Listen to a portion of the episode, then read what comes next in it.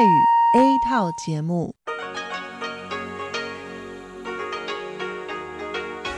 ที่นี่สถานีวิทยุเรดิโอไต้หวันอินเตอร์เนชันแนล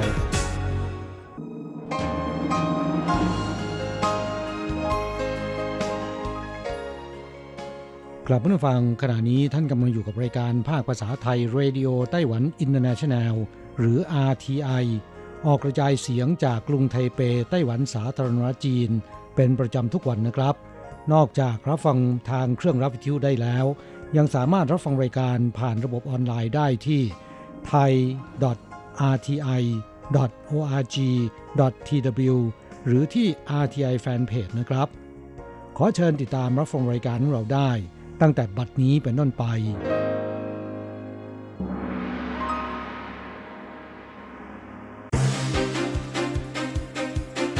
ต่อไปขอเชิญติดตามรับฟัง ข่าวเด่นประจำสัปดาห์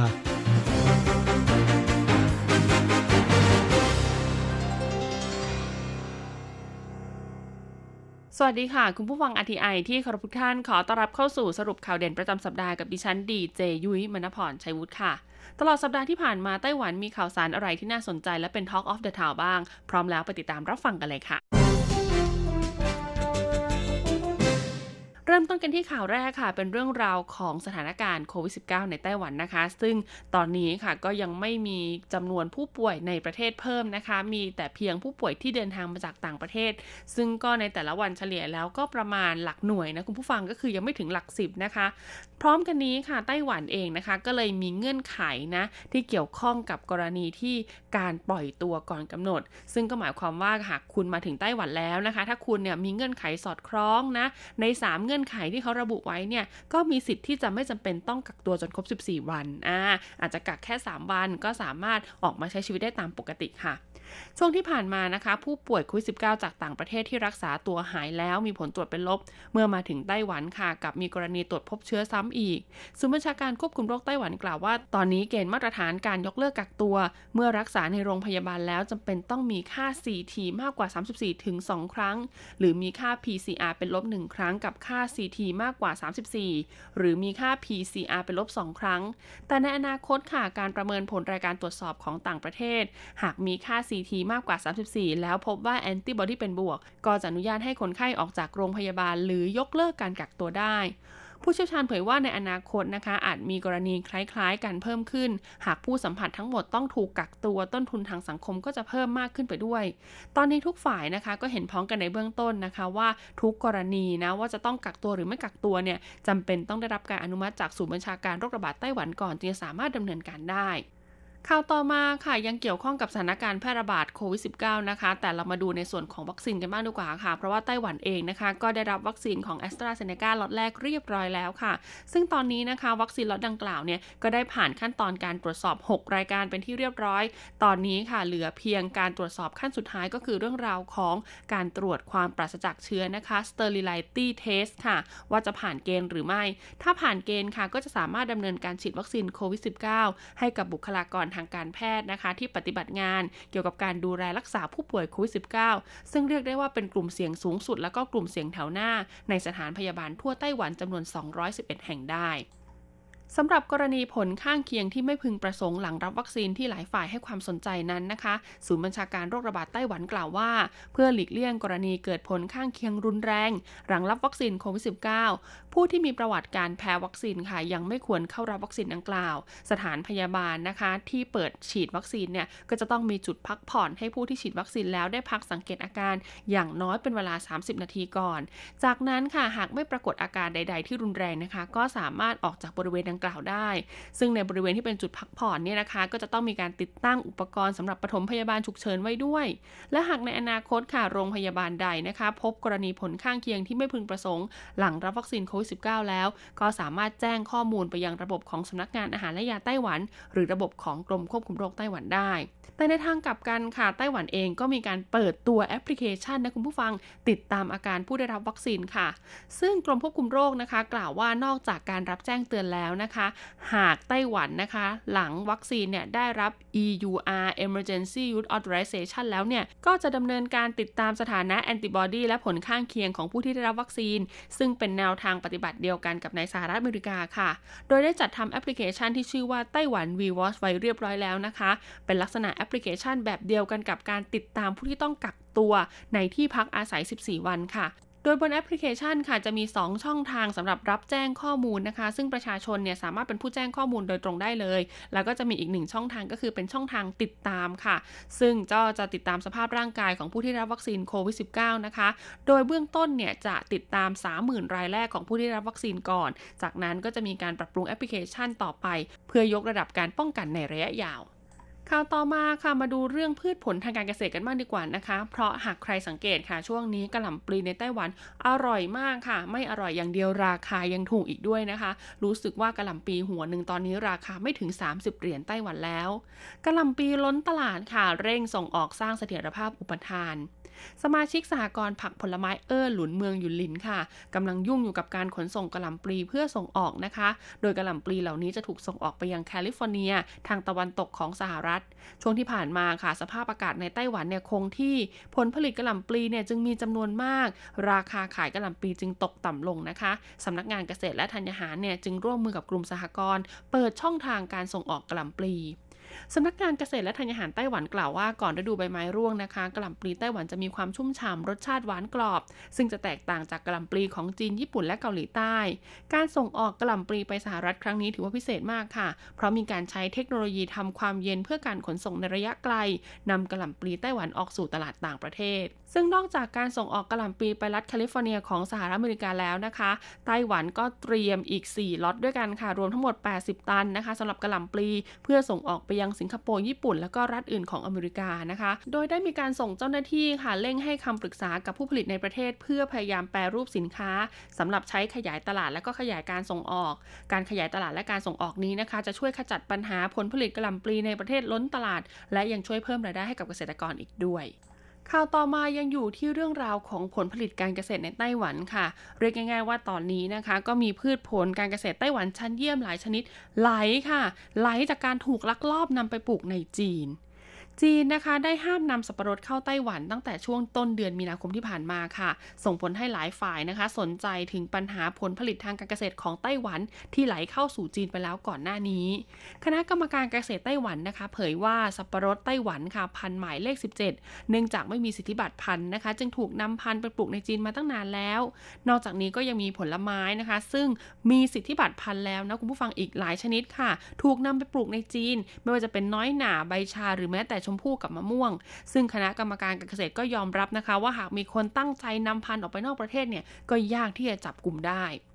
คณะกรรมการเกษตรกล่าวนะคะว่าสองฝั่งช่องแคบเนี่ยมีกฎหมายที่แตกต่างกันค่ะ ถึงแม้จะยื่นขอจดสิทธิบัตรพันธุ์ในจีน ก็ไม่ได้เป็นการรับประกันนะคะ ว่าจะได้ประโยชน์ สถานการณ์แย่ที่สุดของไต้หวันเลยก็คือกรณีถั่วแระที่ผ่านมาค่ะ จีนนะคะ ได้รับพันธุ์ถั่วแระไต้หวันไปปลูก แล้วก็เริ่มส่งออกด้วยค่ะ เพื่อแย่งตลาดในญี่ปุ่น คณะกรรมการเกษตรนะคะ จึงรีบยื่นขอสิทธิบัตรฉบับใหม่กับญี่ปุ่น เพราะญี่ปุ่นเนี่ยเขาเข้มงวดเรื่องสิทธิลิขสิทธิ์นะคะ ในส่วนของทรัพย์สินทางปัญญามากๆ จึงสามารถรักษามูลค่าอุตสาหกรรมเพาะปลูกถั่วแระที่สูงถึงปีละ 2,700 ล้านเหรียญไต้หวันเอาไว้ได้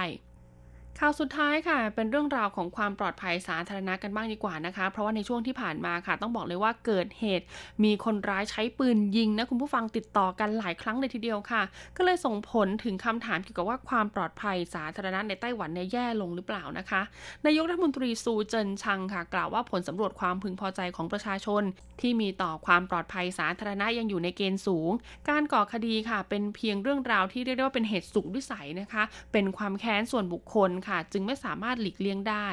นายกรัฐมนตรีซูจินชางย้ำว่าเมื่อเกิดคดีขึ้นนะคะตำรวจเนี่ยดำเนินคดีแล้วก็จัดการได้อย่างรวดเร็วค่ะ เจ้าของปืนผู้ผลิตปืนก็จะต้องถูกลงโทษด้วยนะคะ แม้นายกซูจะรับประกันเรื่องความปลอดภัยสาธารณะค่ะ แต่ในช่วงหนึ่งเดือนที่ผ่านมานะคะ ไต้หวันกับมีกรณีการใช้ปืนถึง 6 ครั้งนะ วันที่23กุมภาพันธ์เนี่ยก่อเหตุที่นครไถหนังกับไถจง วันที่ 2 มีนาคมค่ะนครเกาสงนะคะ วันที่ 7 มีนาคมเนี่ยเถาหยวนกรุงไทเปและนครเกาสงมีคดีการใช้อาวุธปืนพร้อมกัน จนสร้างความวิตกกังวลให้กับสังคมค่ะ ถึงกรณีที่มีปืนเถื่อนหรือว่าปืนดัดแปลงเนี่ยออกมาเกลื่อนกลาดมากยิ่งขึ้น ด้านสสเองค่ะก็เรียกร้องให้รัฐบาลนะคะ ให้ความสนใจ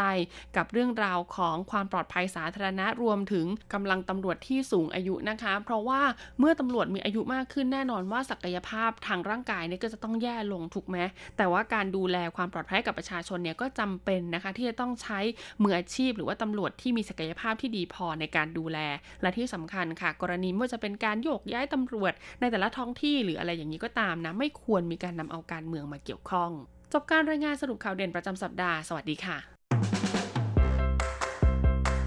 สุขภาพดีเราสร้างได้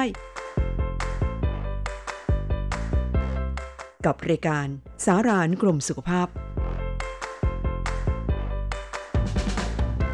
สวัสดีค่ะ คุณผู้ฟัง RTI ที่เคารพทุกท่านขอต้อนรับเข้าสู่รายการสารานุกรมสุขภาพกับดิฉันดีเจยุ้ยมณพรชัยวุฒิค่ะสำหรับเรื่องราวของเราในสัปดาห์นี้ค่ะ เป็นเรื่องราวสุขภาพที่เกี่ยวข้องกับระบบย่อยอาหารนะคะ ยุ้ยกำลังจะพูดถึงอาการท้องอืดท้องเฟ้อคุณผู้ฟัง เคยเป็นไหมคะว่าเวลาเรารับประทานอาหารอะไรไปเยอะๆนะคุณผู้ฟังนะ หรือบางครั้งค่ะรับประทานอาหารที่เรียกได้ว่าร่างกายของเราเนี่ยย่อยยากอ่าก็จะทำให้เกิดอาการท้องอืดท้องเฟ้อนะคะและยุ้ยก็เชื่อว่าคนที่เพิ่งมาอาศัยอยู่ในไต้หวันใหม่ๆนะมารับประทานอาหารไต้หวัน ซึ่งต้องบอกเลยว่าอาหารจีนเนี่ยจะมีความมันนะคะมากกว่าอาหารไทย และที่สำคัญลักษณะการหุงข้าวของคนไต้หวัน จะมีการใส่น้ำมันลงไปด้วยค่ะ คุณผู้ฟังเพื่อไม่ให้ข้าวติดหม้อนะคะ เพราะว่าลักษณะเม็ดข้าวของคนไต้หวันเนี่ยจะไม่ได้เป็นเม็ดเรียวยาวเหมือนข้าวหอมมะลิในประเทศไทยนั่นเอง ดังนั้นอาการท้องอืดท้องเฟ้อที่เกิดจากการรับประทานอาหารมันมากๆเนี่ยก็ต้องบอกเลยว่า สร้างความลำบากใจให้กับร่างกายนะคะ เพราะฉะนั้นค่ะหากคุณไม่อยากป่วยเป็นอาการท้องอืดท้องเฟ้อมาฟังกันดีกว่านะคะว่าเขามีวิธีการป้องกันอย่างไรบ้าง อาการท้องอืดนะคะมาจากหลายสาเหตุค่ะ อาจจะมาจากการรับประทานอาหารมากเกินไป หรือรับประทานอาหารที่ย่อยยากนะคะ แต่เมื่อไรก็ตามที่รู้สึกท้องอืดค่ะ ไม่ใช่เรื่องเล่นๆนะคะ เพราะว่าจะทำให้เราเนี่ยรู้สึกผะอืดผะอม บางคนเนี่ยทรมานนะคะ ถึงขั้นนอนไม่หลับ บางคนเนี่ยต้องรีบหายามารับประทานเป็นการเร่งด่วน เขาบอกว่าสาเหตุของอาการท้องอืดท้องเฟ้อก็คือเรื่องราวของการเคี้ยวอาหารไม่ละเอียดก่อนกลืนทำให้อาหารย่อยยากขึ้น 2. การรับประทานอาหารเร็วเกินไป 3. การเคี้ยวอาหารไปด้วยคุยไปด้วย 4. ค่ะ การดื่มน้ำอัดลมหรือแอลกอฮอล์ระหว่างมื้ออาหารนะคะ 5. รับประทานอาหารย่อยยากในปริมาณมากค่ะ อาหารย่อยยากเช่นอะไรเหรอคะคุณผู้ฟังก็คือพวกเนื้อสัตว์นะคะ อาหารทอดอาหารไขมันสูง แป้งที่ย่อยยากนะคะ เช่น กล้วยดิบข้าวกล้องหรือว่าพืชตระกูลถั่วต่างๆ ต่อมาค่ะก็คือเรื่องราวของอาการข้างเคียงนะคะ หากคุณเป็นโรคที่เกี่ยวข้องกับกระเพาะลำไส้อยู่แล้วนะ ระบบย่อยอาหารของคุณเนี่ยก็จะย่อยยากมากขึ้น ก็จะทำให้คุณท้องอืดง่ายนะคะ รวมไปถึงผลของการใช้ยาบางชนิดค่ะคุณผู้ฟัง อย่างเช่นยาที่เกี่ยวข้องกับโรคกระดูกต่างๆนะคะ ก็จะทำให้ร่างกายของเราเนี่ยมีการผลิตแก๊สในกระเพาะอาหารหรือว่าในลำไส้ขึ้นมามากยิ่งขึ้นนะ ดังนั้นค่ะ เวลายุ้ยไปหาหมอไต้หวันที่เป็นหมอกระดูกเนี่ยเขาจะถามก่อนเลยว่าเราเนี่ยมีโรคประจำตัวหรือว่าเป็นโรคกระเพาะหรือเปล่า เพราะว่าลักษณะยาที่จ่ายให้เนี่ยก็จะมีความแตกต่างกันออกไป รวมไปถึงนะคะ คนที่มีอาการแพ้อาหารบางประเภทค่ะ อย่างเช่นบางคนนะคะ แพ้โปรตีนกูเตน ซึ่งอยู่ในนมวัวอย่างนี้นะคะ เมื่อรับประทานเข้าไปแล้วก็จะเกิดอาการท้องอืด บางคนเนี่ยแพ้น้ำเต้าหู้ไม่ใช่ว่าน้ำเต้าหู้ไม่ดีนะคุณผู้ฟังแต่ว่าน้ำเต้าหู้เนี่ยมีโปรตีนบางอย่างที่ร่างกายย่อยไม่ได้นั่นเอง สำหรับวิธีบรรเทาอาการท้องอืดท้องเฟ้อนะคะ ก็คือควรเคี้ยวอาหารให้นานขึ้น แล้วก็ละเอียดมากยิ่งขึ้น โดยให้เคี้ยวได้ 20-30 ครั้งก่อนกลืนทุกคำ 2. จำกัดการดื่มน้ำอัดลมและเครื่องดื่มแอลกอฮอล์นะคะ เพราะมีส่วนทำให้แก๊สเนี่ยสะสมในกระเพาะอาหารได้ 3. หลีกเลี่ยงการรับประทานอาหารที่มีส่วนประกอบของซอปิทอลค่ะ คือสารให้ความหวานแทนน้ำตาลนะคะ ที่มักพบได้ในหมักฝรั่ง หรือลูกอมบางประเภท เพราะผลิตจากน้ำตาลฟรุกโตสนะคะ ที่เป็นสาเหตุทำให้เกิดอาการท้องอืด 4. ค่ะในคนที่แพ้โปรตีนกูเตนนะคะ ก็ต้องหลีกเลี่ยงการรับประทานอาหาร ที่อาจจะมีส่วนผสมหรือว่ามีสารประกอบเป็นโปรตีนกูเตน 5. ค่ะจำกัดอาหารที่ย่อยยาก เช่นอาหารไขมันสูง อาหารทอดพวกนี้ก็อย่ารับประทานมากจนเกินไปนะคะ 6. ค่ะไม่รับประทานอาหารมากเกินไปในมื้อใดมื้อหนึ่งนะคะ เฉลี่ยก็คือว่ารับประทานอาหารให้อยู่ในเกณฑ์ที่เหมาะสม 7. ค่ะ รับประทานอาหารที่มีโปรไบโอติกนะคะ ซึ่งเป็นจุลินทรีย์ที่มีประโยชน์ต่อร่างกายค่ะ จะช่วยเพิ่มแบคทีเรียนะคะ ชนิดดีในลำไส้ ลดอาการท้องอืดรวมถึงอาการท้องผูกด้วย 8. ขยับร่างกายเบาๆหลังมื้ออาหารนะคะ จะช่วยให้ร่างกายเนี่ยกำจัดแก๊สออกไปได้ค่ะ 9. ออกกำลังกายอย่างสม่ำเสมอนะคะ เพื่อเพิ่มการเคลื่อนไหวของลำไส้ ที่สำคัญการออกกำลังกายเนี่ยยังเป็นการช่วยบรรเทาความเครียดได้อีกด้วย แล้วก็ 10 นะคะ รับประทานสมุนไพรที่มีฤทธิ์ช่วยในการขับลม บรรเทาอาการท้องอืดค่ะ เช่นขิงสาระแหน่ชินนมอนนะคะคาโมไมล์โหระพายี่หร่ากระเทียมจันเทศ ผักชีฝรั่งและออริกาโนนั่นเอง สำหรับวันนี้หมดเวลาของรายการสารานุกรมสุขภาพแล้วพบกันใหม่สัปดาห์หน้า สวัสดีค่ะ อยู่ตรงนี้นะ holla at your boy รอเธออยู่ตรงนี้นะ holla at your boy ก็อย่างที่บอกว่าโลกมันเป็นอย่างนี้ไม่ต้องไปทำอะไร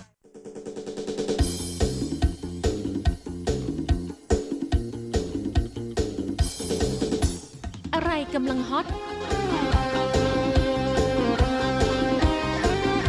อะไรที่ว่าฮิต จะพาคุณไป ติดดาว สวัสดีค่ะ ขอต้อนรับคุณผู้ฟังเข้าสู่รายการฮอตฮิตติดดาวกับดิฉันดีเจอันโกกัญจยากริชยาคมค่ะ ปัจจัยสี่นั้นเป็นสิ่งที่สำคัญต่อการดำรงชีวิตของมนุษย์เรานะคะ และหนึ่งในนั้นก็คือที่อยู่อาศัย เชื่อว่าหลาย ๆ คนนะคะ ก็คงฝันอยากจะมีบ้านมีที่อยู่อาศัยเป็นของตัวเองใช่ไหมคะ วันนี้อันโกจะพาคุณผู้ฟังไปติดดาวเรื่องราวของ ที่อยู่อาศัยขนาดเล็ก กลายเป็นกระแสของคนรุ่นใหม่ในไต้หวันค่ะ การไม่แต่งงานไม่มีลูก ถือเป็นปรากฏการณ์ทางสังคมของไต้หวันในปัจจุบันนี้นะคะ ซึ่งก็นำไปสู่ปัญหาประชากรเด็กเกิดใหม่น้อยลงค่ะ โครงสร้างประชากรที่เปลี่ยนแปลงไปนะคะ ก็ส่งผลกระทบต่อสถานการณ์ที่อยู่อาศัยในตลาดธุรกิจอสังหาริมทรัพย์ของไต้หวันด้วยซึ่งผู้คนส่วนใหญ่นะคะก็ลดการซื้ออสังหาริมทรัพย์ขนาดใหญ่ที่ภายในมี 3-4 ห้อง ก็ดรอปลงค่ะ เล็กลงมาเหลือเพียงว่าภายในมีห้องอยู่ 2 ห้องอย่างนี้ หรือว่าเป็นในลักษณะ ห้องเดี่ยวไปเลยนะคะ เป็นห้องชุดที่ภาษาจีนเรียกว่าเท่าฝางนะคะ คือในหนึ่งห้องเนี่ยทำทุกอย่างในนั้นค่ะ ทั้งดูทีวี กินข้าวนะคะ หรือว่าถ้ามีครัวด้วยเนี่ยก็คือทำทุกอย่างอยู่ข้างเตียงนอนเลยล่ะสังคมยุคใหม่ก็จะเป็นในลักษณะนี้นะคะ เชื่อว่าไม่ใช่แต่เฉพาะในไต้หวันเท่านั้นนะเมืองไทย เดี๋ยวนี้คนรุ่นใหม่ก็ชอบอยู่คอนโดในลักษณะนี้นะคะ เรามาดูสถิติทะเบียนราษฎรของกระทรวงมหาดไทยไต้หวันสาธารณรัฐจีน ประจำปี 2019 นะคะ มีจำนวนทะเบียนบ้านทั่วประเทศประมาณ8ล้าน8แสน32,000 ครัวเรือนค่ะ ในจำนวนนี้นะคะเขาบอกว่าเป็นทะเบียนบ้านครอบครัวที่อยู่ตัวคนเดียวนะคะหรือว่าจะเรียกว่าเป็นครอบครัวคนโสดนะ เพิ่มขึ้นจาก 28.79%ในปี 2010 กลายเป็น 33.44%ในปี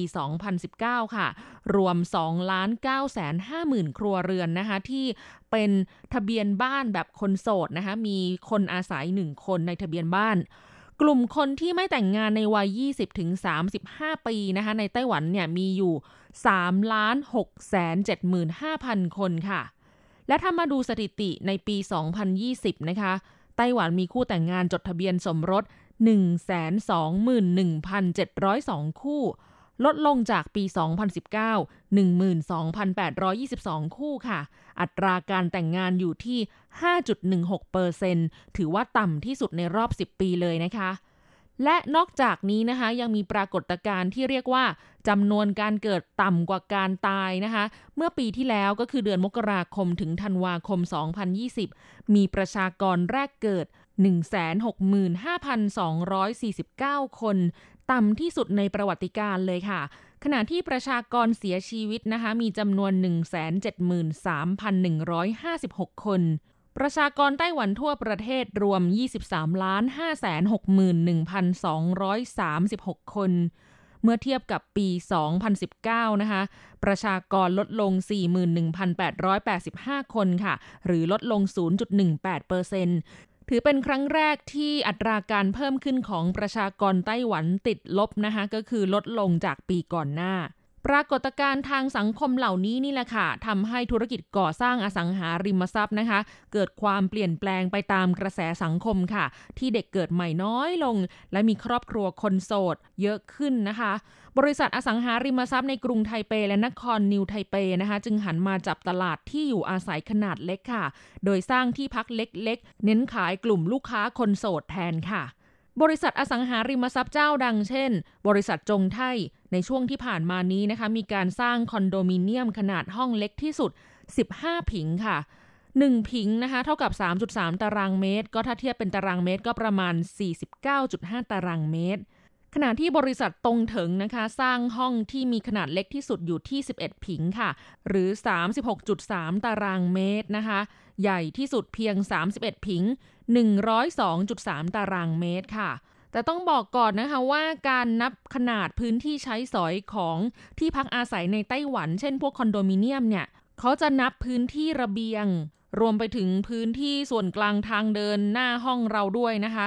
ก็ขนาดที่เราแบบอาศัยอยู่ในห้องจริง ๆ เนี่ยมันเล็กกว่านั้นอีกนะ และที่สำคัญนะคะ ถ้าเกิดว่าอาศัยอยู่ในแบบพวกคอนโดมิเนียมพวกนี้เขาก็จะมีการเก็บค่าส่วนกลาง หรือที่เรียกว่ากวานหลี่เฟ่นะคะ ก็จะคำนวณตามขนาด坪ของห้อง ถ้าคุณอาศัยอยู่ในห้องที่ใหญ่กว่าชาวบ้านเนี่ยก็ต้องเสียค่า管理費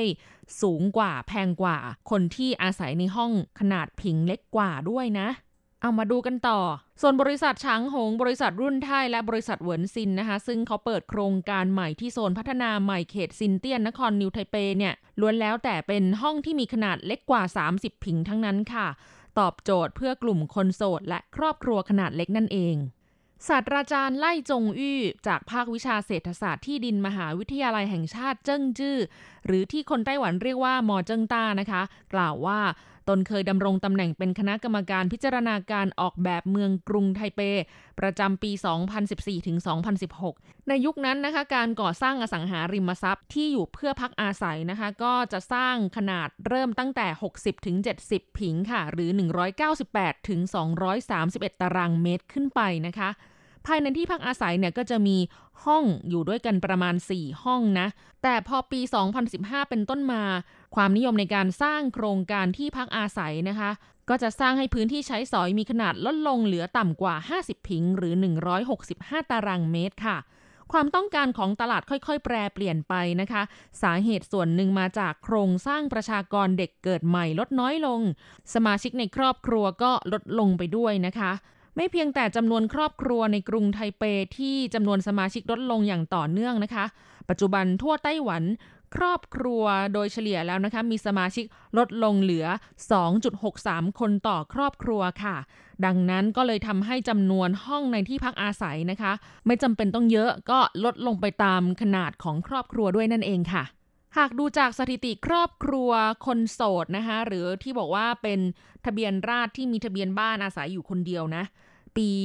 1997 ถึง 2019 มีอัตราเติบโตเพิ่มขึ้น 124.79%ค่ะ ส่วนจำนวนครัวเรือนทั่วประเทศที่เพิ่มขึ้นนั้นนะคะ เป็นครอบครัวคนโสดถึง 62.39%คำนิยามของกลุ่มคนโสดตาม จริงๆ แล้วเนี่ยประกอบไปด้วยกลุ่มคน 3 ประเภทด้วยกันค่ะ 1 ก็คือคนที่ยังไม่ได้สมรส 2 คือคนที่หย่าแล้ว และ 3 คือคนที่เป็นม่ายจากคู่สมรสเสียชีวิตค่ะ ปัจจุบันมีกลุ่มคนโสดนะคะ ซึ่งอยู่ในวัยที่เหมาะสมแก่การเจริญพันธุ์ หรือว่าแต่งงานออกเรือนเนี่ยเกิน 10 ล้านคนในไต้หวันนะคะ นอกจากนี้แต่ละปีไต้หวันมีคู่สมรสที่จดทะเบียนหย่ากันปีละกว่า 50,000 คู่ ก็เท่ากับว่าจะมีคนที่หย่ากันแล้วก็กลายเป็นโสดเพิ่มขึ้น1 0 0 0 0แสนกว่าคนในแต่ละปีค่ะ แล้วก็ยังไม่รวมคนที่เป็นไม้เพราะสามีหรือภรรยาเสียชีวิตนะคะก็มีอีกจำนวนไม่น้อยเลยทีเดียว ปัจจุบันสังคมไต้หวันนะคะเขาบอกว่ามีผู้หญิงในวัยเจริญพันธุ์ประมาณ 60-70%ที่ไม่แต่งงานหย่าหรือเป็นไม่ายค่ะ ซึ่งก็ล้วนแล้วแต่กระทบต่ออัตราการเกิดของประชากรทั้งสิ้นค่ะศาสตราจารย์ไล่จงอี้บอกว่านอกจากการเพิ่มขึ้นอย่างมากของประชากรคนโสดที่กระตุ้นให้ความต้องการที่อยู่อาศัยสำหรับคนโสดเพิ่มขึ้นแล้วนะคะ เรื่องรายได้ของประชาชนไต้หวันที่ไม่เพิ่มขึ้น ก็เป็นอีกหนึ่งปัจจัยที่สำคัญค่ะ คุณผู้ฟังฟังดีๆนะคะ เขาบอกว่าจำนวน 60%ของประชากรทั่วไต้หวันนะคะอาศัยกระจุกตัวอยู่ใน 6 นครใหญ่ และมากกว่า 70%ของครัวเรือนทั่วไต้หวัน ก็อาศัยกระจุกตัวอยู่ใน 6 นครใหญ่เช่นเดียวกัน 6 นครใหญ่ของไต้หวันได้แก่ กรุงไทเป นครนิวไทเป นครเทาหยวน นครไถจง นครไถหนาน และนครเกาสงค่ะ และ 80%ของประชากรทั้งหมดนะคะ อาศัยอยู่ในเขตตัวเมือง หรือกล่าวอีกในหนึ่งนะคะว่าคนส่วนใหญ่อาศัยอยู่ในเขตตัวเมือง ราคาที่อยู่อาศัยก็ไม่ได้ต่ำลงง่าย ๆนะคะ รายได้ก็ไม่เพิ่มขึ้น สุดท้ายแล้วก็เลยซื้อที่พักขนาดใหญ่ไม่ไหวค่ะ ในเมื่อจ่ายไม่ไหว เลยจำเป็นต้องเลือกซื้อที่พักอาศัยที่มีขนาดเล็กแทนนะคะ ด้านศาสตราจารย์ไปเหรินเตอ๋ออาจารย์จากภาควิชาเศรษฐศาสตร์ที่ดินมอเจิ้งต้ายังกล่าวอีกว่า ที่จริงแล้ว บริษัทโครงการก่อสร้างอสังหาริมทรัพย์เนี่ยเขามักจะเปลี่ยนการออกแบบห้องที่มีพื้นที่ใช้สอยขนาดใหญ่ให้เป็นขนาดเล็กค่ะ เพราะว่าขนาดเล็กเนี่ยมันขายได้ง่ายกว่านะคะราคาถูกกว่าย่อมเยาวกว่า เป็นราคาที่ผู้ซื้อสามารถเข้าถึงได้ง่ายค่ะ สำหรับกลุ่มคนรุ่นใหม่แล้วนะคะไม่ว่าจะเป็นคนโสด หรือว่ามีคู่สมรสนะก็สามารถพักอาศัยได้ ประกอบกับคนสมัยนี้ส่วนมากนะคะ ไม่แต่งงานไม่มีลูก ความต้องการขนาดพื้นที่ใช้สอยใหญ่ๆเนี่ยก็ไม่จำเป็นละค่ะ แล้วคอนโดสมัยนี้ก็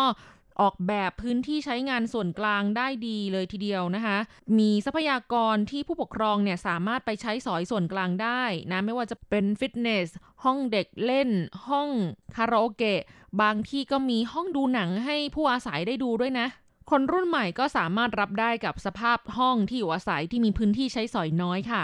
หรือพูดง่าย ๆนะคะก็คือ มีห้องไว้ซุกหัวนอนก็พอและ ยังไงยังไงเนี่ยกิจกรรมอย่างอื่นเราก็ไปทำข้างนอกห้องได้ ไม่ซีเรียสนั่นเองค่ะ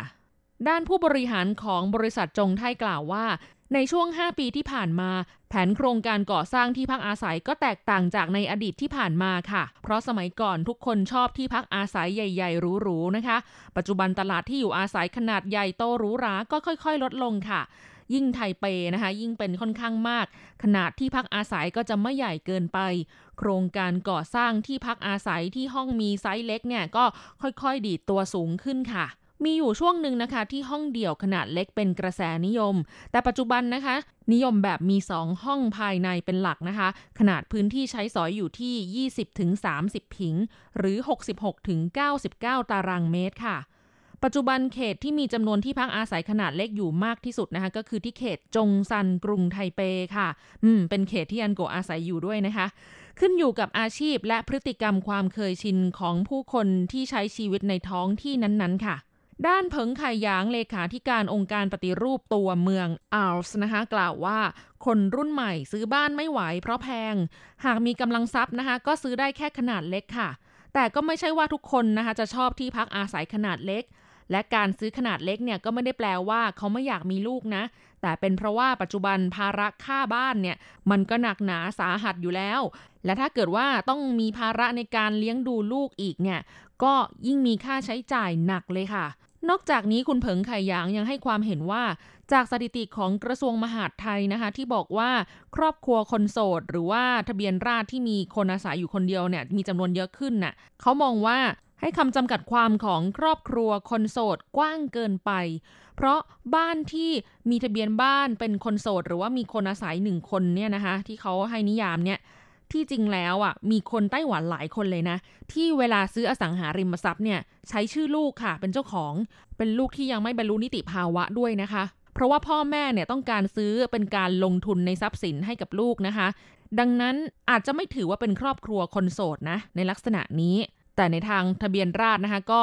ไม่ได้ละเอียดถึงขนาดนั้นค่ะ ก็ตีรวมไปเลยค่ะว่า ถ้าในหนึ่งทะเบียนบ้านนะมีอาศัยหนึ่งคนก็เรียกว่าเป็นครอบครัวคนโสดค่ะ แต่สรุปแล้วส่วนใหญ่ก็เชื่อว่าเป็นอย่างที่นักวิชาการนะคะได้อธิบายไปนะคะศาสตราจารย์หลาย ๆ ท่านที่พูดถึงเรื่องนี้ว่าเทรนด์ของคนรุ่นใหม่นะคะก็คือ อาศัยอยู่ในห้องที่เล็กลง เพราะว่าไม่แต่งงานนี่ ไม่มีลูกนี่ แล้วแถมราคาที่อยู่อาศัยถ้าจะซื้อมันก็แพงแพงนะคะ ก็ไม่จำเป็นต้องอยู่ขนาดใหญ่เนาะนกน้อยทำรังแต่พอตัวนะน้องนะ ซึ่งอันโกก็เห็นด้วยนะคะ เพราะว่าก็ถือว่าเป็นคนที่อยู่ในกลุ่มคนรุ่นใหม่นี้เหมือนกันเป๊ะเลยนะ ไม่แต่งงานไม่มีครอบครัว ไม่มีลูกไม่มีสามี อาศัยอยู่ตัวคนเดียวนะคะ ก็ไม่จำเป็นต้องอยู่ใหญ่ๆแล้วค่ะ อยู่ใหญ่ไปนะคะ แพงก็แพงค่าส่วนกลางก็มีค่าใช้จ่ายอะไรต่างๆ มันเยอะขึ้นนะคะ แล้วก็ต้องดูแลทำความสะอาดดูแลรักษาอะไรเนี่ยเป็นเรื่องที่ถ้าบ้านหลังใหญ่เนี่ยก็เหนื่อยแล้วคุณผู้ฟังล่ะคะมีความคิดเห็นยังไงบ้างนะคะ เห็นด้วยหรือเปล่า ก็อย่าลืมเขียนคอมเมนต์นะคะ หรือว่าจดหมายเข้ามา พูดคุยเล่าสู่กันฟังในรายการนะคะ อันกกกำลังรอจดหมายและอีเมลจากคุณผู้ฟังอยู่ค่ะ สำหรับวันนี้นะคะ ต้องลาไปแล้วล่ะค่ะ พบกันใหม่สัปดาห์หน้า ขอให้คุณผู้ฟังมีความสุขสนุกสนานและสดใสไหว้สาค่ะ สวัสดีค่ะ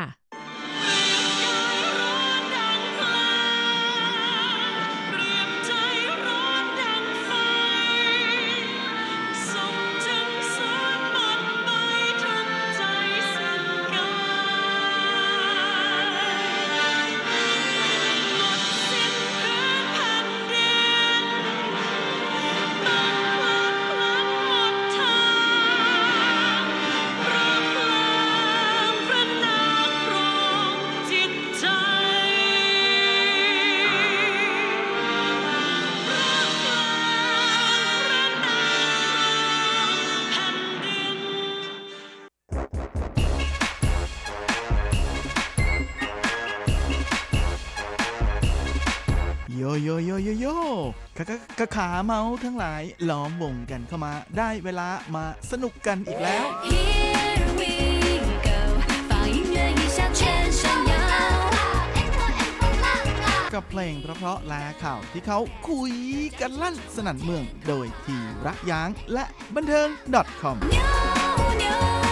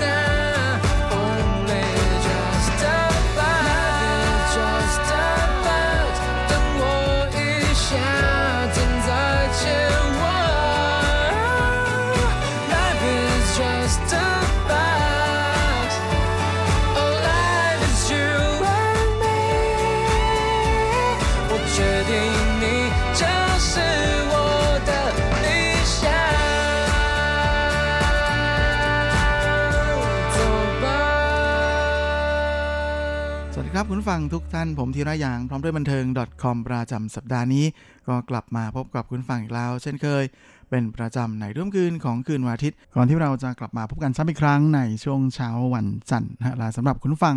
ที่รับฟังผ่านทางอินเทอร์เน็ตนั้นก็สามารถรับฟังย้อนหลังได้ด้วยนะทั้งทางเว็บไซต์ของภาคภาษาไทย RTI หรือทางแอปที่อยู่บนมือถือของทุกท่าน และสำหรับสัปดาห์นี้เราก็มาทักทายกันด้วยผลงานล่าสุดของหนุ่มมาด เซอร์อารมณ์ดีอย่างหนุ่ม Crowd นะหรือหลูกว่างจง กับผลงานล่าสุดของเขาที่มีชื่อว่า Life Box นะที่เป็นงานเพลงซึ่งหลูกว่างจงนั้นแต่งให้กับสินค้าที่เขาไปเป็นพรีเซนเตอร์นะใช้ในการโฆษณานะนั่นก็คือรถยนต์ยี่ห้อ Ford นั่นเอง อันนี้ก็คงจะพอพูดยี่ห้อกันได้แหละครับเพราะว่าใน MV นั้น เห็นเต็มไปหมดเลย ก็คงจะไม่ต้องมาเมมเมมอะไรกันไปแล้วนะฮะมาก็ว่ากันตรงๆไปเลยก็แล้วกัน เพราะไหนๆก็เปิดตัวสักขนาดนี้แล้ว โดยหลูควางจ้งนั้นก็ถือเป็นคนดนตรีในแนวอิสระนะฮะเขาเกิดแล้วก็โตที่ไทยนาน แต่มาเรียนจบระดับมหาลัยในไทเป ไม่น่าเชื่อทีเดียวนะฮะว่าเจ้าตัวนั้น ก็เพิ่งจะมีโอกาสได้มาเรียนกีตาร์นะฮะตอนที่เรียนมหาลัยปีหนึ่งนะตอนนั้นเขาเกิดอุบัติเหตุนะฮะก็รถชนนะฮะก่อนจะเข้าโรงพยาบาล แล้วก็เริ่มหัดกีตาร์นะฮะเซ็งๆ ไม่มีอะไรทำโดยอุบัติเหตุในครั้งนี้เนี่ยก็เป็นอะไรที่สร้างความเปลี่ยนแปลงให้กับลูกหวังจงมากเลยทีเดียวนะฮะโดยตอนแรกนั้น เจ้าตัวเข้ามาเรียนที่ ตั้นเจียงต้าเฉวยนะฮะมหาวิทยาลัยทำคัง University นะฮะในสาขาวิศวกรรมไฟฟ้า แต่ว่าหลังจากประสบอุบัติเหตุแล้วก็หัดเล่นกีตาร์แล้วนะเขาชอบในดนตรีมาก ๆ เลย ก็ได้ลองหัดแต่งเพลงนะจากนั้นเขาก็เลยตัดสินใจเปลี่ยนย้ายคณะมาเรียนคณะภาษาศาสตร์นะโดยเรียนภาษาสเปนเป็นเมเจอร์ โดยหลังจากที่เจ้าตัวหัดกีตาร์ได้ 1 ปีนะฮะแม่เขาก็สามารถกวาดรางวัลนะฮะแม่แต่งเพลงนะฮะแล้วก็กวาดรางวัล จากการประกวดของมหาวิทยาลัยตันเจียงต้าเสวยด้วยนะฮะแถมเจ้าตัวนั้นยังเอาผลงานที่แต่งเองนะฮะไปประกวดที่มหาวิทยาลัยเจิ้งต้านะฮะจนสามารถคว้ารางวัลมาได้เหมือนกันนะฮะตอนนั้นเนี่ยมาโปรดิวเซอร์คนดังของวงการเพลงอย่างจงเฉิงหูเนี่ยก็ถึงกับทึ่งนะฮะใน พรสวรรค์ของเจ้าตัวนะฮะที่สามารถผสมผสานเอาความรู้สึกนึกคิดทางดนตรีนะฮะมาเข้ากับชีวิตประจำวันได้มากๆนะฮะพร้อมกับให้นิยามของหลูกหวังจงนะฮะว่าเป็นคนดนตรีระดับพรสวรรค์ที่ถูกรถเมย์ชนมาแล้ว จากนั้นก็เลยตัดสินใจนะฮะมาร่วมงานกับหลูกวางจงนะฮะดึงหลูกวางจงมาทำงานด้วย โดยเขาได้ร่วมกับหลูกวางจงแต่ง 3 เพลงด้วยกันนะฮะ ในจำนวนนี้มีอยู่เพลงหนึ่งก็คือเจ้าอันเฉินจือเหมยสามารถคว้ารางวัลเพลงยอดเยี่ยมประจำปีนะฮะจากสมาคมจงหวาอินเย่เหรินเจ้าหลิวเสียห้วยด้วยนะฮะในปี 2007 และงานเพลง 3 เพลงนี้นะฮะของหลูกวางจงนะฮะก็มีทำขายด้วยนะฮะมา ก็เป็นอะไรที่มีความเป็นดนตรีอันเดอร์กราวแบบสุดๆเลยนะฮะไม่น่าเชื่อว่าสามารถขายได้มากกว่า 15,000 แผ่นเลยทีเดียวนะฮะเป็นอะไรที่ถือว่าเจ๋งทีเดียวเลยนะฮะสำหรับคนดนตรีระดับอันเดอร์กราวนะฮะที่ไม่มีการโปรโมทอะไรทั้งนั้น เจ้าตัวก็ไม่ได้หล่อบาดใจสาวๆด้วยอีกต่างหาก โดยหลูกหวังซ่งนั้นเขาก็เริ่มสร้างกลุ่ม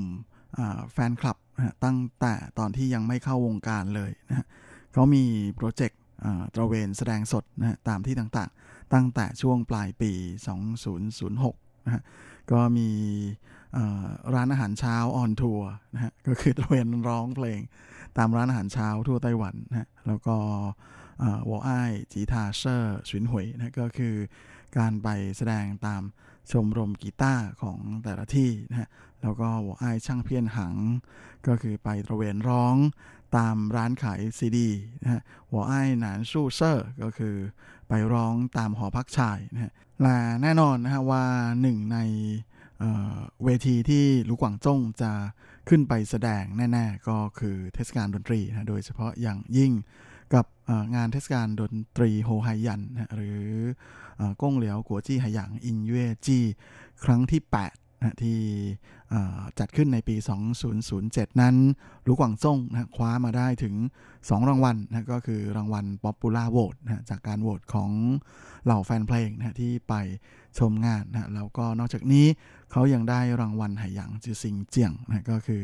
ดาวเด่นประจำเทศกาลด้วย แน่นอนนะครับว่าการตระเวนร้องของเขา on tour ในแบบแหมลูกทุ่งแบบนี้เนี่ย ก็สามารถสร้างกลุ่มแฟนคลับให้กับเจ้าตัวไม่น้อยเลยทีเดียวนะก่อนที่เขาจะออกร้องเพลงออย่างเต็มรูปแบบนะในปี 2008นะกับอัลบั้มชุด อี้ไปจงเฉิงหัวนะชีวิต 100 แบบ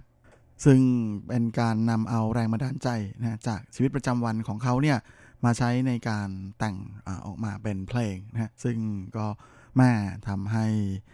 แฟนๆในไต้หวันนั้นค่อนข้างจะชอบมากๆเลยนะฮะและสามารถขึ้นถึงอ,อันดับหนึ่งนะฮะของอันดับร้องเพลงขายดีประจำสัปดาห์นะฮะของชาร์ตใหญ่ในไต้หวันทั้ง 3 ชาร์ตได้เลยนะฮะในสัปดาห์แรกที่อัลบั้มเพลงชุดนี้ออกวางตลาดนะฮะแถม ยังช่วยส่งให้เจ้าตัวนั้นได้มีโอกาสขึ้นเวทีแสดงนะในงานประกาศผลรางวัล Golden m e r i w a r d หรือจินชีเจียงครั้งที่ 19 ด้วย โดยหลูกกวางจงนั้นก็มาคว้ารางวัลจากสถานีวิทยุฮิต FM นะฮะในรายการฮิตโต2007 นะที่เจ้าตัวนั้นขึ้นชาร์ตอันดับ2นะของอันดับนักร้องหน้าใหม่ยอดเยี่ยม รวมถึงยังได้รางวัล Popular Vote จากการลงคะแนนออนไลน์นะของแฟนๆ ไปครองด้วยอีกรางวัลหนึ่ง และแน่นอนนะในปีถัดมาปี 2009นะในจินชีวิตเจียง ครั้งที่ 20นะฮะแม่หลูกวางจงจะรับการเสนอชื่อเข้าชิงรางวัลนักร้องหน้าใหม่ยอดเยี่ยมประจำปี และสามารถคว้ารางวัลนนี้มาครองได้สำเร็จด้วย นอกจากนี้เขายังคว้ารางวัล ผู้ประพันธ์ทำนองเพลงยอดเยี่ยมประจำปีมาครองอีกรางวัลหนึ่งด้วย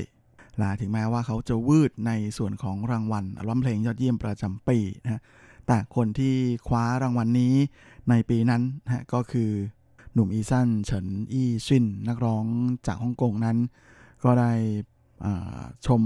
หลูกว่างจงไว้นะฮะบอกว่าอ่าจริงๆแล้วในใจเขานะฮะกลับรู้สึกว่าอัลบั้มเพลงยอดเยี่ยมประจำปีนั้น เป็นอัลบั้มชุดอีไปจงเซิงหัวของหลูกวางจงมากกว่านะโดยเจ้าตัวก็ได้ขอให้หลูกวางจงแต่งเพลงให้เขาด้วยนะในอัลบั้มเพลงชุดใหม่ โดยลูกหวังจงนั้นก็หายไปพักใหญ่เลยทีเดียวนะฮะ อยู่พักหนึ่งเพราะว่าเขาต้องไปเป็นทหารรับใช้ชาตินะระหว่างช่วงปี 2013นะถึง 2014 และในปีถัดมาก็คือ 2015 นั้นนะในช่วงหน้าหนาวนะมาลูกหวังจง ได้ทำอะไรบ้าๆแบบที่อยากทำเอาไว้ตั้งนานแล้วนะก็คือการเดินเท้าจากไทเปนะกลับบ้านเกิดที่ไถหนานโดยระยะทาง 400 กว่ากิโลเมตรนะฮะเขาเดินไปทั้งหมด 4 3 35,000 กว่าก้าวซึ่งเจ้าตัวก็ได้พูดถึงความรู้สึกช่วงนี้เอาไว้นะว่าในช่วงระหว่างนั้นเนี่ย เมื่อเรามีโอกาสได้เห็นความเวิ้งว้างที่อยู่ข้างหน้า ซึ่งเดินไปประมาณ 2 ชั่วโมงก็ยังไม่เห็นเงาของผู้คนเลย มองไปทางไหนก็มีแต่ถนนที่ทอดยาวอย่างไม่สิ้นสุด ในความอ้างว้างแล้วก็โดดเดี่ยวแบบนั้นเขากลับรู้สึกว่าบนโลกนี้ ไม่มีใครสามารถที่จะหยุดเราจากการที่จะทำตามความฝัน การที่จะเป็นตัวของตัวเอง เพราะในทุกๆวินาทีของการทำตามความฝันนั้น เราทุกคนจะรู้สึกและสัมผัสได้ถึงอิสระเสรีเหนืออื่นใดโดยลูกหวังจงก็เพิ่งจะมีข่าวดีเมื่อช่วงปลายปีที่แล้วนะฮะในจินมาเจียงหรือม้าทองคำนะฮะเมื่องานเพลงที่เขาเป็นคนแต่งนะฮะก็คือเค่อไจ้หว่อซินตี่เตอหมิงจื้อชื่อที่สลักอยู่ในก้นบึ้งแห่งหัวใจของฉันนะฮะที่เป็นซาวด์แทร็กของภาพยนตร์เรื่องเค่อไจ้หนี่ซินตี่เตอหมิงจื้อชื่อที่สลักอยู่ ในก้นบึ้งแห่งหัวใจของเธอนะฮะก็สามารถคว้ารางวัลม้าทองคำนะฮะในสาขาเพลงประกอบภาพยนตร์ยอดเยี่ยมมาครองได้ด้วย ก็ถือเป็นม้าทองคำตัวแรกของหลูกวางจงเลยทีเดียว ส่วนสำหรับงานเพลงล่าสุดเพลงนี้ Life Box นั้นเจ้าตัวก็บอกว่าได้ไอเดียมาจากรถยนต์คันนี้ของ Ford นะฮะที่เหมือนกับว่ามันก็เป็น กล่องแห่งชีวิตกล่องหนึ่งนะที่จะพาเราไปพบกับเรื่องราวต่างๆ มากมายโดยเจ้าตัวก็ได้แบ่งปันประสบการณ์ในการขับรถของตัวเองด้วยนะว่าเขาได้แบบขี่มาตั้งแต่ตอนอายุ 18 แต่ว่าตอนที่จากอ่าไทยนานมาไทเปนั้นรู้สึกว่าไทเปเนี่ยจอดรถค่อนข้างจะยุ่งยากก็เลยไม่ซื้อรถนะไม่ขับรถมาด้วยละที่ผ่านมานั้นก็เคยมีประสบการณ์ที่แบบแหม คนหัวลุกไม่น้อยนะกับการขับรถก็คือมีอยู่ครั้งหนึ่ง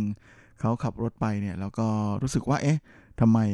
ข้างหน้าถนนเนี่ยมันมีอะไรดำๆเคลื่อนตัวผ่านถนนอยู่นะฮะเป็นแท่งยาวๆ อุ้ยดูไปดูมานั่นมันงูนี่นาตกใจ ก็เลยหยุดรอนะให้งูข้ามถนนไปให้เรียบร้อยก่อน แล้วก็ค่อยขับรถผ่านไป แม้นี้ก็น่าจะเป็นแถวไทยหนานบ้านเขาแน่ ๆ เลย เพราะว่าไทเปคงจะไม่ได้เจออะไรแบบนี้นะและเจ้าตัวก็ไม่ได้ออกร่ำชุดใหม่มาประมาณ 5 ปีแล้วนะฮะ ช่วงนี้เขาก็บอกด้วยว่ากำลังอยู่ระหว่างเตรียมตัวนะฮะสำหรับอัลบั้มชุดใหม่ที่ฐานทัพลับของเขา ซึ่งอยู่ที่แถวๆต้านสุยนะะของนิวไทเป้ โดยเจ้าตัวก็เล่าให้ฟังนะว่าช่วงระหว่างที่กำลังแต่งเพลงเนี่ยก็มีครั้งหนึ่งแบบรู้สึกอยากจะทำอะไรแปลกๆนะฮะแล้วก็พอดีเห็นในข่าวว่าไทยผิงซานนั้นหิมะตกนะฮะสงสัยดู RTI ด้วยเหมือนกัน อันนี้พูดเองเออเองนะหลังจากนั้นก็เลยเเรียกพักพวกนะฮะ ไปขับรถนะฮะพาเขาแล้วก็เพื่อนๆเนี่ยไปขึ้นไทยพิงซานเลยนะเพื่อจะไปดูหิมะ แต่ด้วยความที่มันไปแบบไม่ได้วางแผนนะฮะเอ่อห้องเฮงห้องพักอะไรก็ไม่มีสุดท้าย ก็เลยต้องขึ้นไปรอจนไม่ไหวแล้ว หนาวสุดๆ แล้วก็เลยสุดท้ายก็ต้องฝ่าลมหนาวพร้อมกับขับรถลงเขาในช่วงยามค่ำคืนนะเป็นอะไรที่น่า เออหวาดเสียวไม่น้อยเลยทีเดียวถามว่าจะทำอีกไหมก็คงจะไม่มีแล้วล่ะโดยหลวงกวางจงก็ฝากถึงแฟนๆของเขาด้วยนะฮะว่าใครที่อยากจะรอติดตามผลงานของเขานั้นก็แหมรับรองเลยว่าครึ่งปีหลังของปีนี้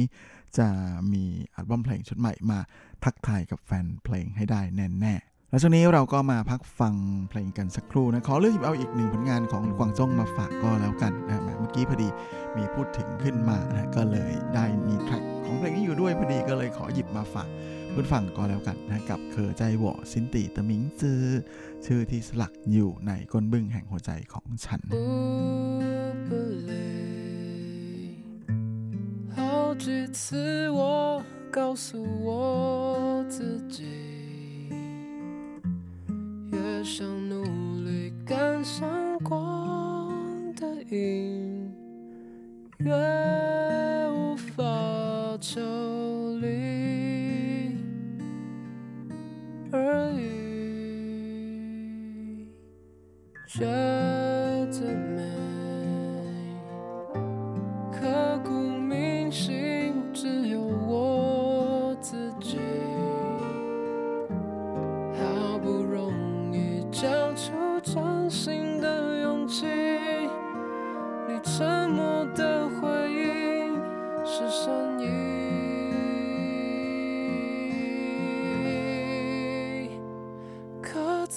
我心底的名字，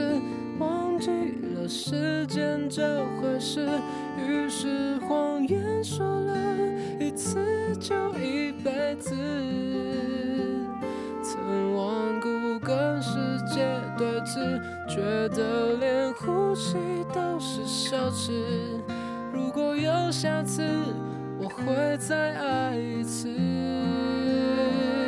刻在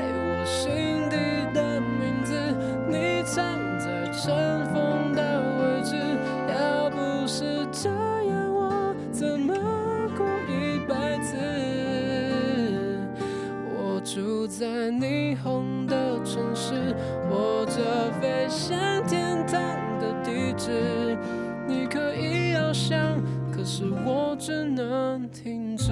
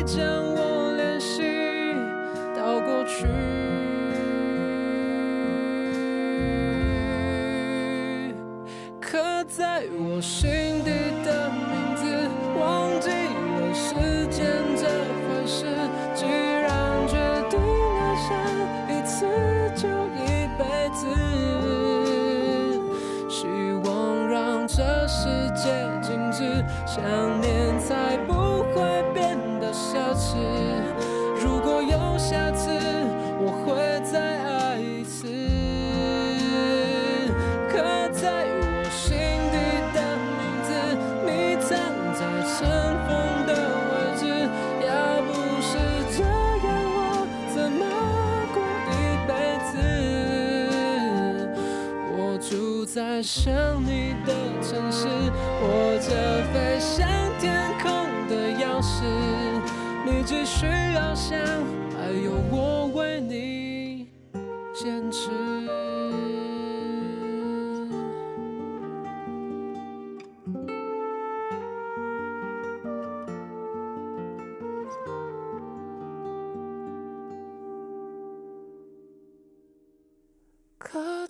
我心底的名字，忘记了时间这回事。既然决定爱上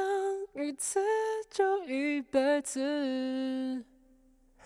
希望让这世界静止，想念才不会变得奢侈。如果有下次，我会再爱。 และนี่ก็คือชื่อที่สลักอยู่ในก้นบึ้งแห่งหัวใจของฉัน เคอใจหวอสิ้นตีเตอหมิงจือนะผลงานที่เป็นซาวด์แทร็กนะเพลงประกอบภาพยนตร์เรื่องเคอใจหนีสิ้นตีเตอหมิงจือชื่อที่สลักอยู่ในก้นบึ้งแห่งหัวใจของเธอ กับผลงานเพลงนี้นะที่คว้ารางวัล Golden Melody Award เอ้ยไม่ใช่โกลเด้นฮอสม้าทองคำครั้งล่าสุดนะเมื่อช่วงปลายปีที่ผ่านมาของลูกวังจงแล้วช่วงนี้เราก็มาเข้าสู่ช่วงท้ายของรายการนวันนี้กันกับข่าวคราวความเคลื่อนไหวที่น่าสนใจในบันเทิงในช่วงของซุปซิปดับคอม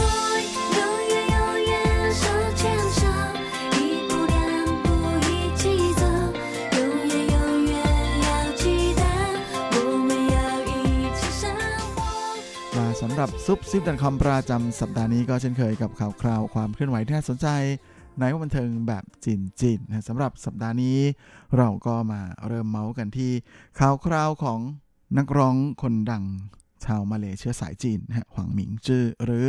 หนุ่มเนมวีกัน โดยเมื่อช่วงสุดสัปดาห์ที่ผ่านมานะฮะเจ้าตัวก็ได้โพสต์คลิปนะฮะประมาณว่าเป็นคลิปขอโทษนะฮะพร้อมนี้ ก็ได้บอกในคลิปด้วยว่าเขาจะกลับไปมอบตัวที่มาเลเซีย เพื่อที่จะให้ปากคำกับเจ้าหน้าที่ตำรวจเกี่ยวกับภาพยนตร์เรื่องล่าสุดที่เขากำกับเองเขียนเองอย่างนี่ชื่อจูคุณคือหมูนะฮะแหมฟังชื่อก็พอจะรู้อยู่แล้วว่ามันเป็นอะไรที่ไปกระทบจุดละเอียดอ่อนนะของอมาเลเซียเข้านะฮะ เพราะว่ามันเป็นเรื่องประเด็นทางศาสนาเสียด้วยนะฮะโดยเจ้าตัวก็ได้พูดในคลิปนะฮะว่าเขาไม่เคยได้รับบาดเจ็บ และไม่มีอาการป่วยใดๆ พร้อมทั้งนี้ไม่เคยมีความคิดที่จะฆ่าตัวตาย แล้วก็ไม่มีโรคจิตใด ๆ ทั้งนั้น และรวมถึงไม่เคยเขียนพินัยกรรมใด ๆ ทั้งนั้นแม่อันนี้จะเวอร์ไปหน่อยไหมนะฮะ โดยจริงๆ เจ้าตัวนั้นก็ถือว่าเป็นศิลปินที่มีประเด็นให้ถกเถียงค่อนข้างจะเยอะทีเดียวนะฮะ เพราะเขานั้นก็มีผลงานที่น่าสนใจมากมายนะแต่ว่าหลายๆอย่างเนี่ยก็ไม่ค่อยจะเป็นที่ถูกอกถูกใจเจ้าหน้าที่ทางบ้านเกิดที่มาเลเซียสักเท่าไหร่นะเพราะว่าเขา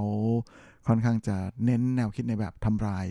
กรอบความคิดแนวคิดแบบเดิมๆทิ้งนะฮะซึ่งเจ้าตัวเองนั้นก็เคยเป็นประเด็นถกเถียงทั้งในเรื่องของการดูหมิ่นศาสนานะฮะหรือว่าไปจุดประเด็นเกี่ยวกับการเหยียดเผ่าพันธุ์นะฮะก็เลยเรียกได้ว่ามีทั้งคนชอบแล้วก็คนเกลียดเลยล่ะ ในมาเลเซียนะฮะเจ้าตัวเองนั้นด้วยความที่ช่วงระยะหลังมานี้เขาใช้ชีวิตอยู่ในไต้หวันเป็นส่วนใหญ่นะฮะและล่าสุด ภาพยนตร์เรื่องนี้ชื่อจูคุณคือหมูเรื่องนี้นะฮะก็เป็นผลงานที่ไปกระทบประเด็นละเอียดอ่อนหลายจุดทีเดียวนะตั้งแต่ชื่อหนังนะไปจนถึงการเสียดสีระบบการศึกษาของมาเลเซียนะฮะจนถูกแจ้งข้อหาอ่าแล้วก็เจ้าหน้าที่ตำรวจนั้นได้มีหมายเรียกนะฮะให้เขาไปให้ปากคำสามครั้งแล้ว เจ้าตัวล่าสุดก็ตัดสินใจที่จะเดินทางจากไต้หวันนะฮะกลับไปประเทศตัวเอง เอาเป็นว่าถ้ามีความคืบหน้าอะไรจะหยิบมาเล่าก็แล้วกันนะฮะเพราะแหมแถวแถวๆนี้มี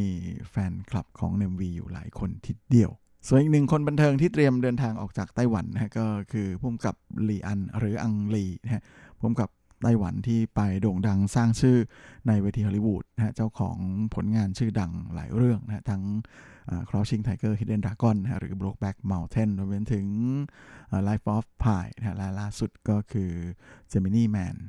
โดยลีอันเดินทางมาไต้หวันตั้งแต่ช่วงของม้าทองคำนะฮะจินหมาเจียงเมื่อปีที่แล้วนะฮะแล้วก็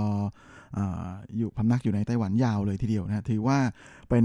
การกลับมาใช้ชีวิตในไต้หวันที่ยาวที่สุดของลีอันในช่วงหลายปีหลังมานี้เลยนะฮะล่าสุดนั้นทางเจ้าตัวเองก็ได้เปิดเผยนะฮะว่าเขามีแผนที่จะเดินทางไปนิวซีแลนด์นะฮะในเร็วๆนี้เพื่อที่จะไปหาข้อมูล นะฮะก่อนที่หลังจากนั้นจะเดินทางกลับนิวยอร์กต่อไปนะฮะแต่ว่าปัจจุบันณตอนนี้เนี่ยก็ยังไม่มีแผนเกี่ยวกับภาพยนตร์เรื่องใหม่และล่าสุดเมื่อช่วงสุดสัปดาห์ที่ผ่านมานะหลีคังเซิงพระเอกหนังอาร์ตชื่อดังของไต้หวันนะฮะก็ได้โพสต์ภาพถ่ายนะที่มีเขามีหลีอันนะฮะแล้วก็มี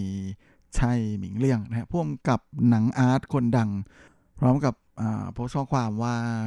พ่วงกับคนดังในระดับโลกอย่างหลีอัน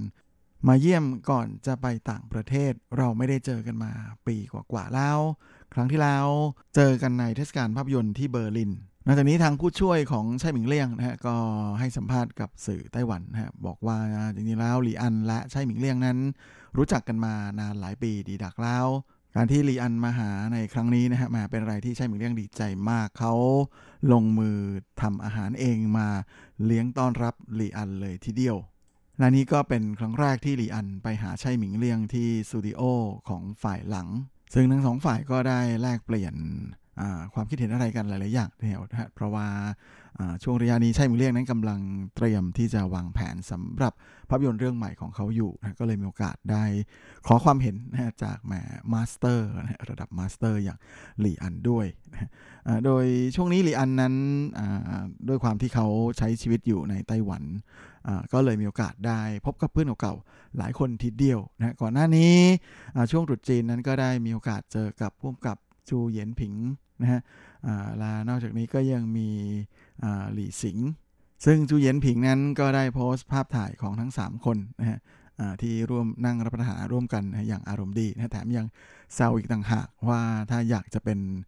master นั้นจะต้องมีคุณสมบัติ 2 อย่าง อย่างแรกคือแซ่หลี่ อย่างที่ 2 มีชื่อตัวเดียว คือ